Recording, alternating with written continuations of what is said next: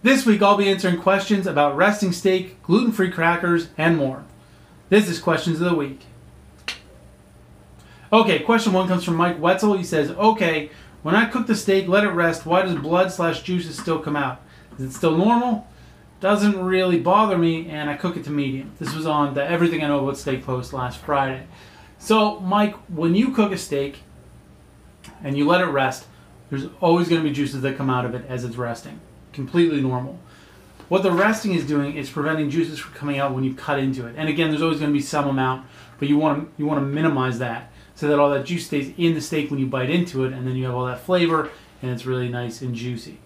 Um, so, if if you're talking about liquid just coming out of the steak as it's resting, perfectly normal.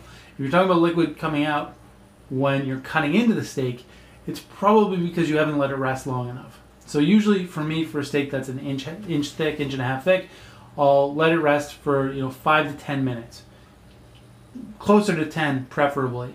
Uh, wrap it in foil, you know, make sure it doesn't get cold, but let it rest, um, and that's going to prevent all, all that juice and blood from pouring out when you cut into it, and it's going to keep the steak nice and flavorful and juicy. Question two. This comes from Danielle Martel, and she said this was on the smoked salmon and wasabi sesame cracker things. I'll post a picture right there. Uh, she says, I'm so making these. I'm not a fan of wasabi though. Could you use any other spicy mayo? Sriracha maybe.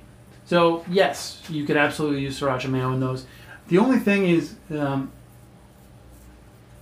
it well no, I guess it wouldn't matter because it, it kind of tastes like sushi. Even being honest, because those crackers, which I'll talk about in a minute, um, they have almost like a seaweedy flavor. So they it kind of when you mix it all together, it kind of just tastes like sushi. So that's why I went with with wasabi. But you could easily do sriracha mayo. Um, but I wouldn't use I wouldn't do like a um, like a Tabasco mayo or something like that. Like I wouldn't use a North American hot sauce. But any kind of Asian spice, like even sambal, uh, you could use. Uh, Ruby asks, same post. I'm assuming the crackers are gluten free. Uh, I guess that was a question. Um, yes. So obviously I don't eat wheat, so the crackers in that post are gluten free. They are Mary's. I don't know what they're called, Mary's sesame crackers or something. They're really good most of the time. Sometimes you get a box that isn't the best. Uh, there's quite a few really good gluten-free crackers out there now. Breton or Dare makes a really good gluten-free cracker. Uh, actually, a couple different varieties. Um, so yeah, the crackers were gluten-free. And this last question comes from my sister Cassie. You can see her there. Uh, and she asked, I don't have it written down, but she asked me today, what is the best way to mail baked goods for the holidays?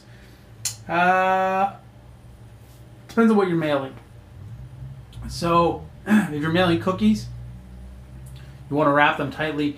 Ideally, put them in something rigid like uh, cardboard or something like that that's going to prevent them from flopping around from breaking. Uh, if it's cake, uh, make sure it's wrapped very tightly. Obviously, don't ice it. The icing's not going to last. Um, but like a fruit cake, if you have a vacuum sealer, vacuum seal your fruit cake, or if you're doing like a banana loaf or something like that, vacuum seal it. Um, but for a softer cake, you're probably not going to mail a softer cake. Let's be honest, it's probably not going to make it.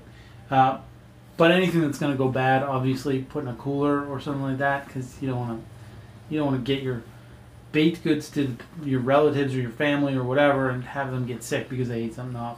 So generally, only send things that are going to last. Like cookies will last for a while. Um, you know, uh, fruitcake lasts forever.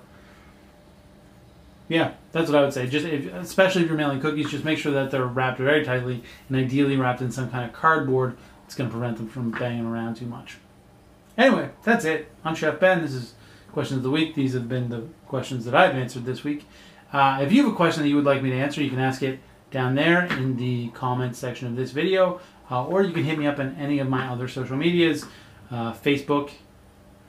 I forgot my Facebook. Facebook.com forward slash Ben Kelly Cooks, uh, Instagram.com forward slash Chef Ben Kelly, and Twitter.com forward slash Chef Ben Kelly. Uh, oh, if you'd like to book me for a cooking class or a dinner, you can check out chefbenkelly.com or you can send me a message and I'll get back to you. Uh, and that is it. I hope that you all have a fantastic weekend. And I'll be back to, uh, no, won't be back tomorrow. I'll be back on Monday with more stuff. I used to do that much. Uh, I'll be back on Monday. I'll see you later.